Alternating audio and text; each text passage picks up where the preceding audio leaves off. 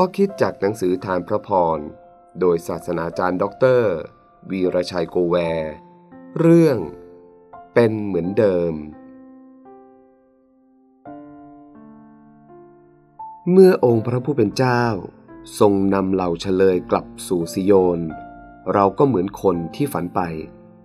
ปากของเราหัวเราะร่า ลิ้นของเราขับขานบทเพลงแห่งความยินดีสดุดีบทที่ 126 ข้อ1ถึง2บทเพลงสรรเสริญบทนี้ ชาวยิว ร้องถวายแด่พระเจ้า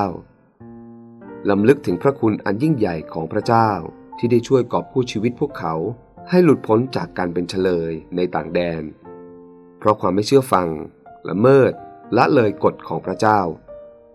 พวกเขาไม่รักษาพันธสัญญาที่ทำไว้กับพระเจ้า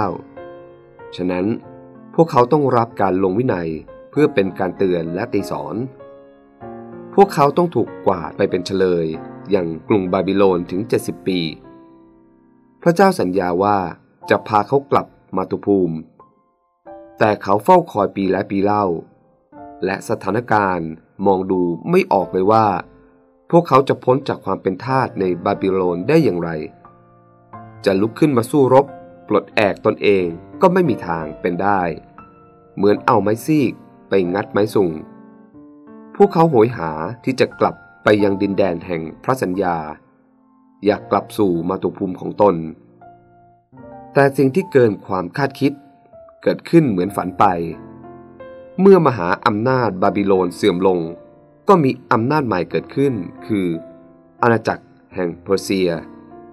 ได้มีนโยบายให้ชาวยิวกลับคืนสู่ดินแดนของตนได้ ยิ่งกว่านั้น กษัตริย์แห่งเปอร์เซียยังสนับสนุนให้การคุ้มครองและการสร้างพระวิหารขึ้นมาใหม่ แทนหลังเก่าที่ถูกเผาทำลายไป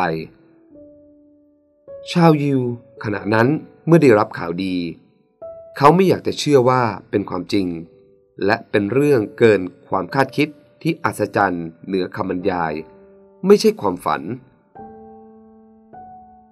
พี่น้องที่รัก พระเจ้าพระเยซู ในวันนี้ยังเป็นเหมือนเดิม คือ พระองค์สามารถทำการอัศจรรย์ในชีวิตของเราได้มากกว่าที่เราคิด หรือทูลขอ จนกระทั่งเรามึนงง ทึ่ง และตะโกนเสียงดังว่า เป็นไปได้อย่างไร ไม่นึกเลยว่า